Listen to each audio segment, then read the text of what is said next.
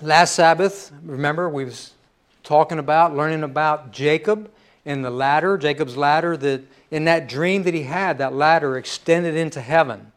You know, he had left his home. His mother, Rebekah, and his father, Isaac, sent him away to his mother's land. So I want you to go there and find a wife. So in his travels, he, he's at Mount Moriah is where he had this dream of the ladder that extended into heaven. And so he's going to his mother's land, uh, looking for his uncle Laban. That's uh, her, his mother's brother. Uh, and she, he has daughters. So anyhow, he travels to that land I'm going to give you some of the scripture before the scripture that I'll actually read this morning. So he's journeying to Haran, is where he's going, looking for a wife. And there's another story that's very similar to Jacob's story. And that's when Abraham sent a servant. Now, there's a lot of similarities, but Abraham sent a servant to go and find a wife for his son Isaac. He didn't send Isaac himself, but he sent a servant. And Abraham's servant, when he comes to the land of Haran, he comes to a well. There's a well there, and he seeks God's help. He's, he prays, God of my master Abraham, have favor upon me today. May the one who comes and offers to water my camels and that is with me, may that be the one that you have chosen for my master's son, Isaac.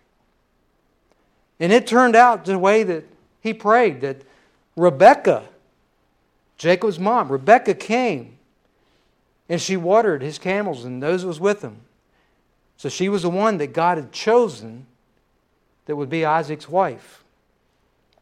Jacob comes to the very same well, the very same well that Abraham's servant came to. He comes to this well. Of course, he comes to the land for the same thing. He's looking for a wife. But if you go back prior to what I'm going to read today, you don't see where he sought God's guidance. He just comes to this same well.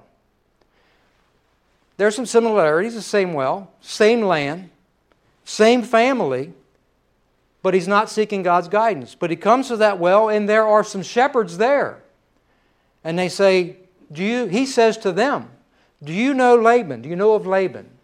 Well, yes, we know of Laban. As a matter of fact, here comes his daughter now, bringing their flocks and their herds to water them. So in this case, Jacob rolls the stone away from the well and waters the flock for her.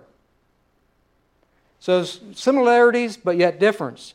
But Jacob did something very bold, having to just met Rachel that day in chapter 29, verses 10 and 11, it says, And it came to pass when Jacob saw Rachel, the daughter of Laban, his mother's brother, and the sheep of Laban, his mother's brother, that Jacob went near and rolled the stone from the well's mouth and watered the flock of Laban, his mother's brother. Then Jacob kissed Rachel and lifted up his voice and wept. He just met her and he kissed her. Now, don't mistake this weeping for worship. He's just so joyful that he found what he's looking for. These it brought him the tears. But not, you know, he found the, his possible bride. But not only that, he found a beautiful woman. A beautiful woman. He was smitten with, with Rachel from the very beginning. From the very beginning, he was smitten with her. You talk about love at first sight, it was Jacob when he saw Rachel. Maybe you had love at first sight when you saw your would be wife or husband. So they run and tell Laban, and Laban comes and greets him. And it might have just been a tradition then to kiss one when you met him. I'm not sure, but I believe that there was more to just a greeting kiss when he kissed Rachel. But Jacob takes him home, takes him to his house, invites him there to be a guest.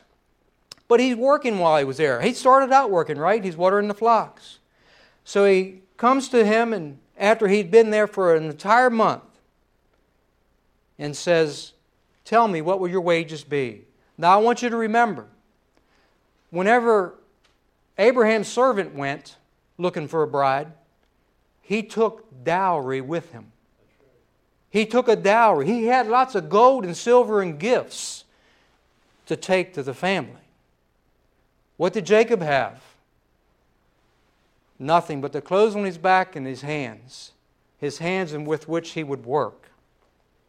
So I'm going to go to our scripture lesson Genesis 29, verses 15 through 35. Then Laban said to Jacob, Because you are my relative, should you therefore serve me for nothing? Tell me, what should your wages be? Now Laban had two daughters. The name of the elder was Leah, and the name of the younger was Rachel. Leah's eyes were delicate, but Rachel was beautiful of form and appearance. She was a beauty queen. Then, now Jacob loved Rachel, so he said, I will serve you seven years for Rachel, your younger daughter. And Laban said, It is better that I give her to you than that I should give her to another man. Stay with me. So Jacob served seven years for Rachel. And they seemed like only a few days to him because of the love that he had for her. And then Jacob said to Laban, Give me my wife, for my days are fulfilled, that I may go into her. So he had worked for seven years. He said, Okay, your time's up. I've served you seven years. Give me my wife. Then Jacob said to Laban, ah, Then Laban gathered together all the men of the place and made a feast. Now it came to pass in the evening that he took Leah his daughter and brought her to Jacob, and he went in to her. And Laban gave his maid Zilpah to his daughter Leah as a maid. So it came to pass in the morning that, behold, it was Leah. And he said to Laban, What is this that you have done to me? Was it not for Rachel that I served you? Why then did you deceive me? Do I need to remind you that Jacob deceived his father? He deceived his father. He tricked his father into believing that he was Esau to steal the blessing. Now he is saying to Laban, Why have you deceived me? And Laban said, It must not be done so in our country to give the younger before the firstborn. Fulfill her week, and we will give you this one also for the service, service with which you will serve another seven years. So, as it turns out, he had to work 14 years for Rachel, didn't he? Then Jacob did so and fulfilled her week. So he gave him his daughter Rachel as wife also. And Laban gave his maid Bilhah to his daughter Rachel as maid. Then Jacob also went into Rachel, and he also loved Rachel more than Leah. And he served with Laban still another seven years. When the Lord saw that Leah was unloved, he opened her womb, but Rachel was barren. So Leah conceived and bore a son, and she called his name Reuben. For she said, The Lord has surely looked on my affliction. Now, therefore, my husband will love me.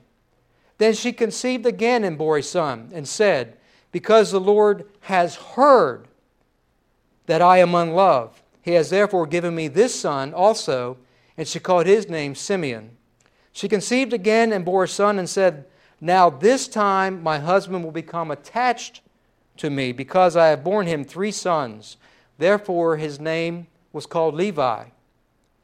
And she conceived again and bore a son, and said, Now I will praise the Lord. Therefore, she called his name Judah. Then she stopped bearing. For a time, she did eventually bear more children to Jacob. You know, it may seem like a very generous thing for Laban to allow Jacob to set his own wages. But what you don't see, it reveals that he is a very shrewd negotiator. Undoubtedly, he could see that Jacob was head over heels for his daughter Rachel and would likely offer more than what he would have requested. Especially when he looked and sees, well, he had nothing else to offer. He didn't have any dowry, so he knew that I'm going to get me a worker. I'm going to get me someone that's a good worker. My flocks will be blessed.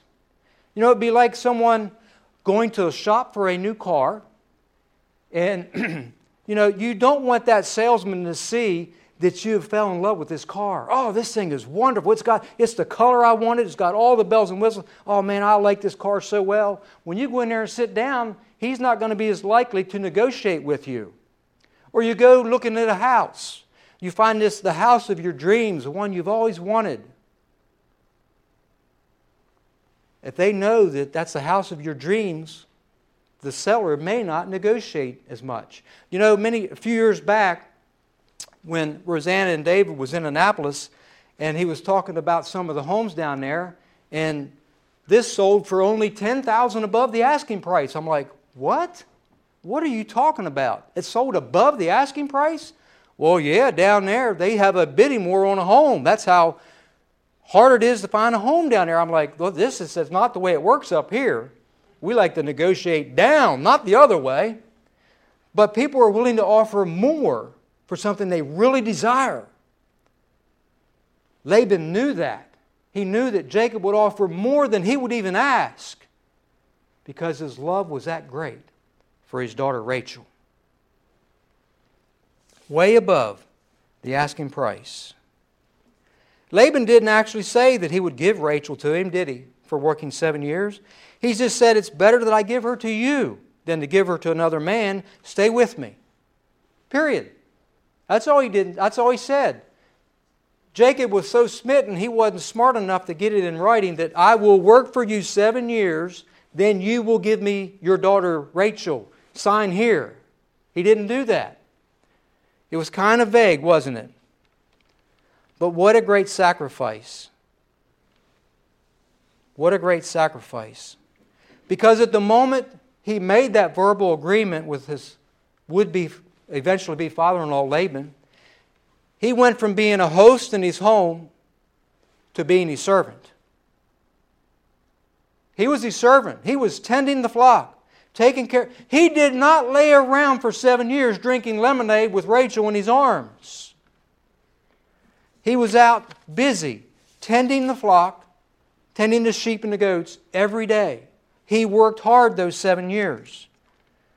But he says they seemed like only a few days. Why? He happily served. Why did he happily serve? Because he was looking to that reward. That reward at the end. When he would one day take Rachel in his arms and she would be his wife. He dreamed of that day. He longed for that day. My friends, our service, your service, my service unto the Lord should be like Jacob's service for Rachel. It should be happy service. It should be devoted service. It should not be grudgingly.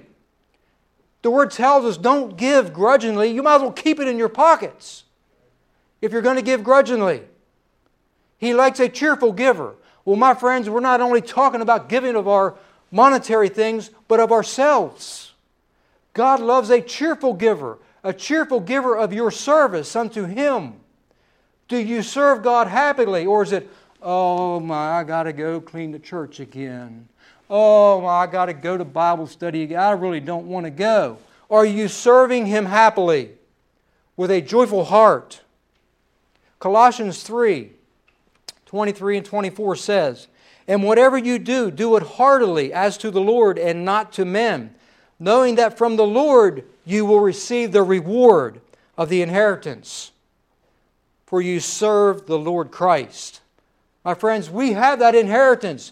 Do you dream of that inheritance? Do you long for that inheritance? That will help you to serve Him happily.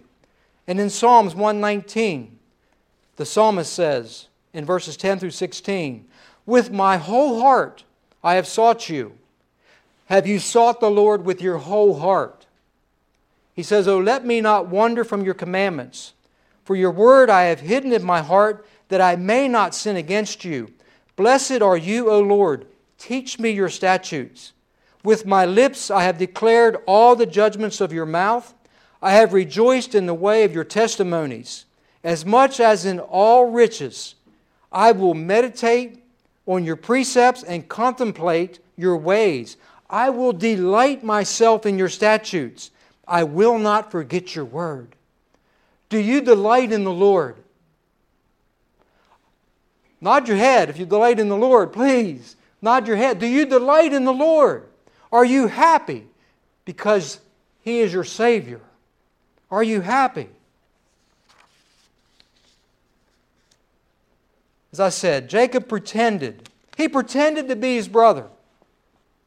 My friends, Jacob is beginning to reap what he has sown. He's beginning to reap what he has sown. One might ask, how could Jacob not have known until the next morning that it was Leah? How was Laban able to trick him? How, how was he able to deceive him? Well, you know, there was always a great celebration, a wedding celebration, before the marriage is consummated, before the husband would go into the wife.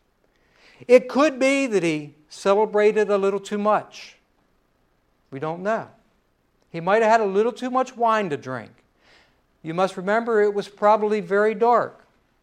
So the father would take the bride. He didn't have his own house, remember, so they would have had a room in Laban's estate.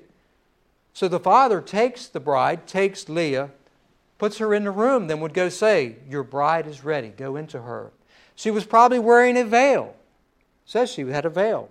So wearing a veil, it was dark, may have had too much to drink. I'm not exactly sure how it happened. But one thing I know for sure the word says in the morning it was Leah. He was surprised. He was more than surprised. He was a little angry, wasn't he? But all Laban says in our culture, it's not proper to give the younger daughter before the older in marriage. You know, Leah had to be in agreement with this, didn't she? Yeah. Leah had to be in agreement. She had to know what was going on. She could have revealed her true identity, but she chose not to. Because she saw that I'm going to get me a hard worker as a husband. I'm going to get me a man that's going to inherit a great wealth from his father Isaac. I'm going to get me a man and I might be able to have children. Find happiness find joy. I'm getting a husband. So she went along with Laban's plan. You know, we may think we're getting away with something when we're dishonest or deceptive, but it seems like God has a way of bringing it back around, doesn't He? He has a way of refining us. Sometimes He'll use other people to teach us great lessons. God used Laban to teach Jacob a great lesson here, didn't he? As it turned out, Jacob Laban, or Laban would be a thorn in Jacob's side for a number of years to come.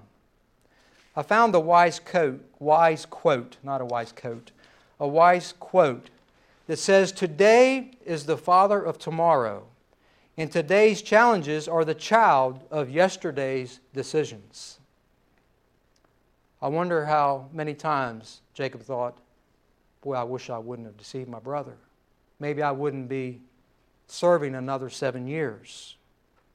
Fulfill her week, Laban says, then I will give you Rachel. So Jacob winds up with two wives. We're not to take this to mean that polygamy is acceptable in the Bible.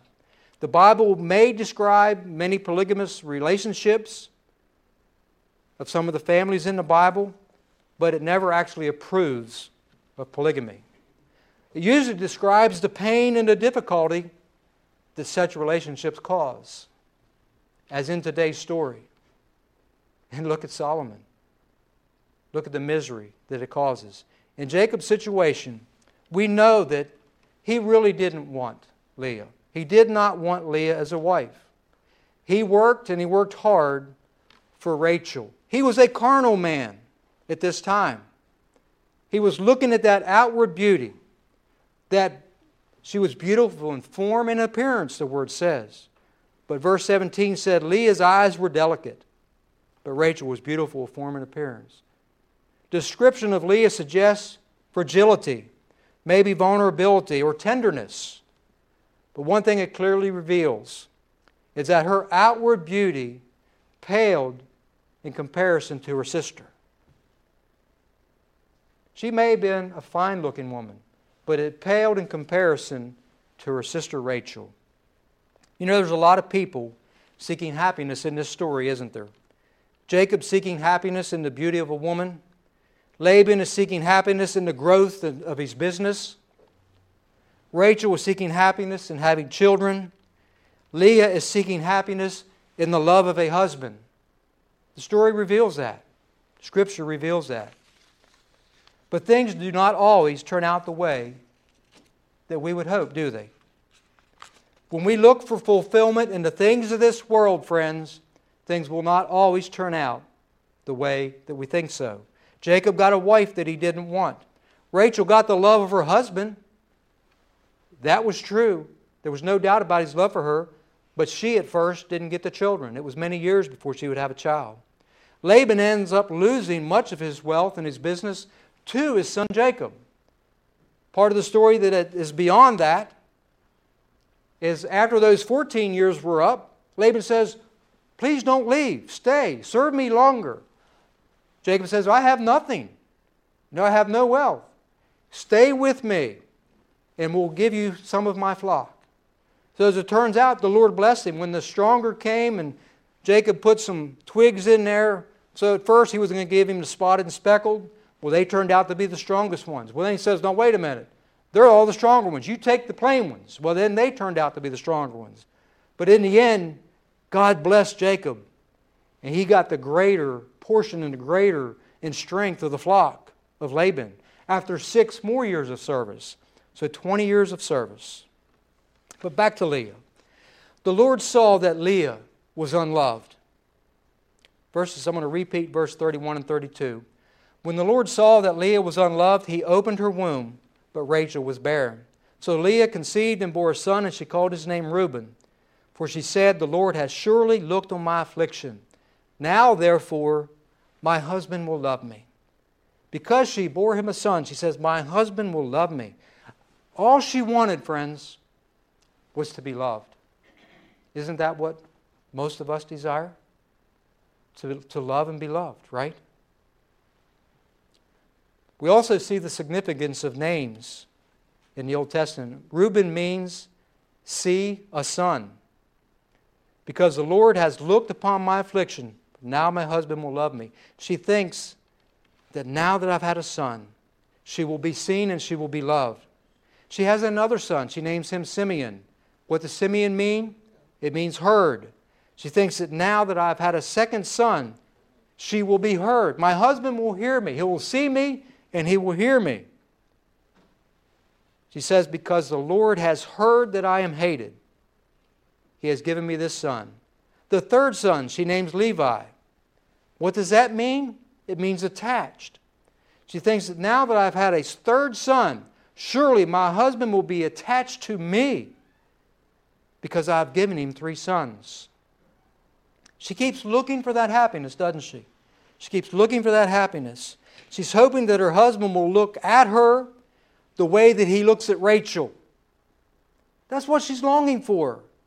That my husband would look at me, that my husband would listen to me the way that he does Rachel, because I have borne him these sons.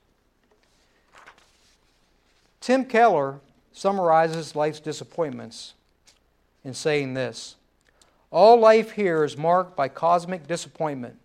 We're all searching for happiness, but we can never quite find it. It's a major theme of the Bible.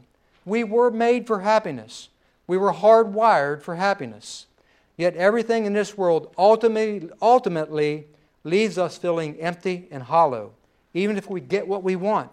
Your job, your marriage, your children, your career, your accomplishments, your wealth, all of them will give you some sense of happiness, but none of them will get the satisfaction that you really want.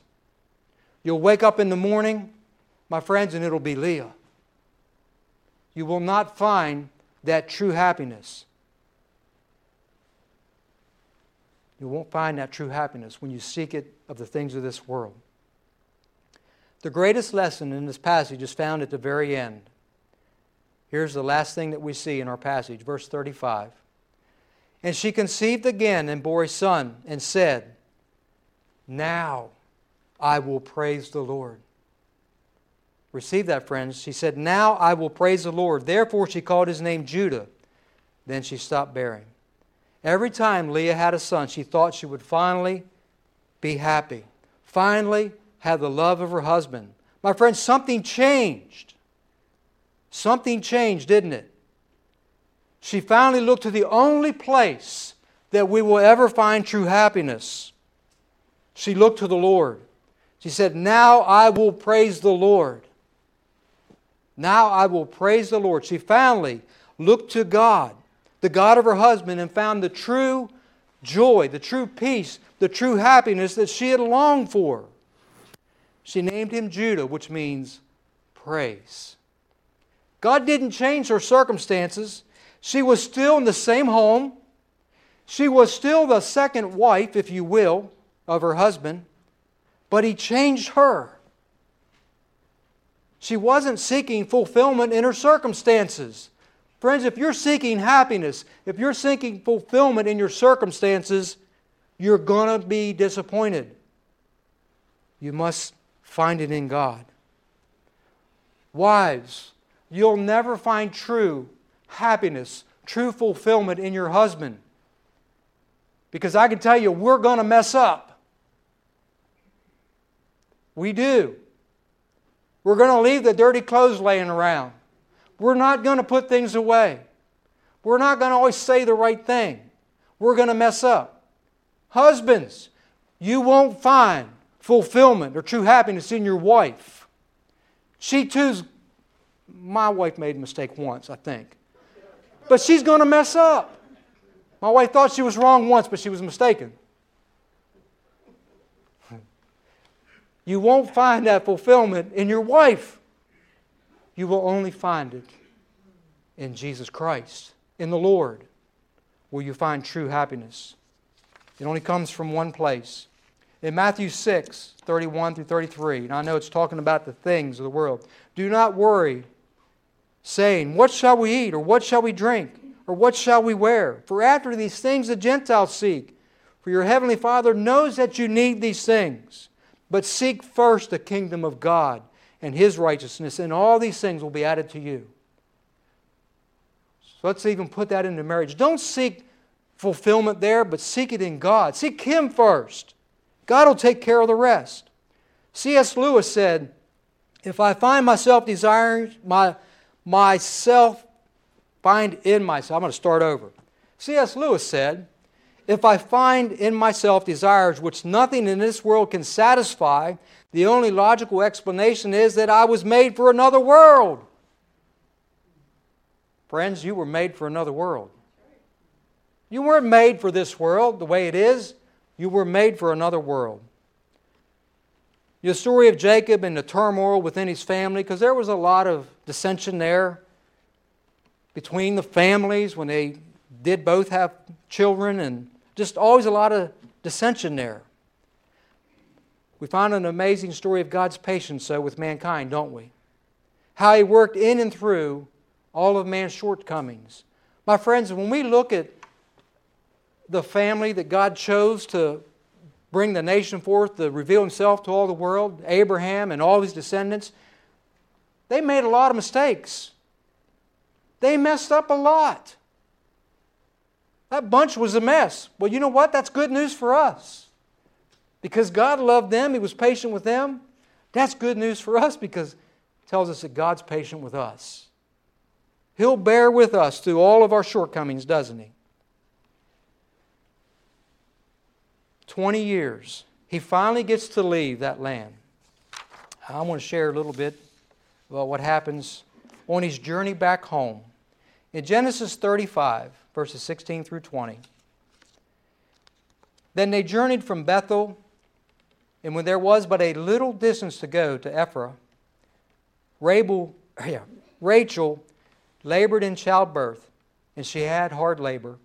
Now it came to pass when she, was in hard labor that the midwife said to her, Do not fear, you will have this son also. And so it was, as her soul was departing, for she died, that she called his name Ben Oni, but his father called him Benjamin. So Rachel died and was buried on the way to Ephrath, that is Bethlehem, And Jacob set up a pillar on her grave, which is the pillar of Rachel, Rachel's grave to this day. It's interesting that Rachel was buried on the way to Ephrath. Whenever we look at the next scripture that I'm going to share with you, Genesis 49, and this is Jacob giving instruction to his son Joseph about his burial. Genesis 49, 29 through 33. Then he charged them and said to them, I am to be gathered to my people, buried with my father in the cave that is in the field of Ephron the Hittite, in the cave that is in the field of Machpelah, which is before Mamre in the land of Canaan, which Abraham bought with the, with the field of Ephron the Hittite as a possession for a burial place. There they buried Abraham and Sarah his wife. There they buried Isaac and Rebekah his wife. And there I buried Leah. The field and the cave that is there were purchased from the sons of Heth. And when Jacob had finished commanding his sons, he drew his feet up into the bed and breathed his last and was gathered to his people.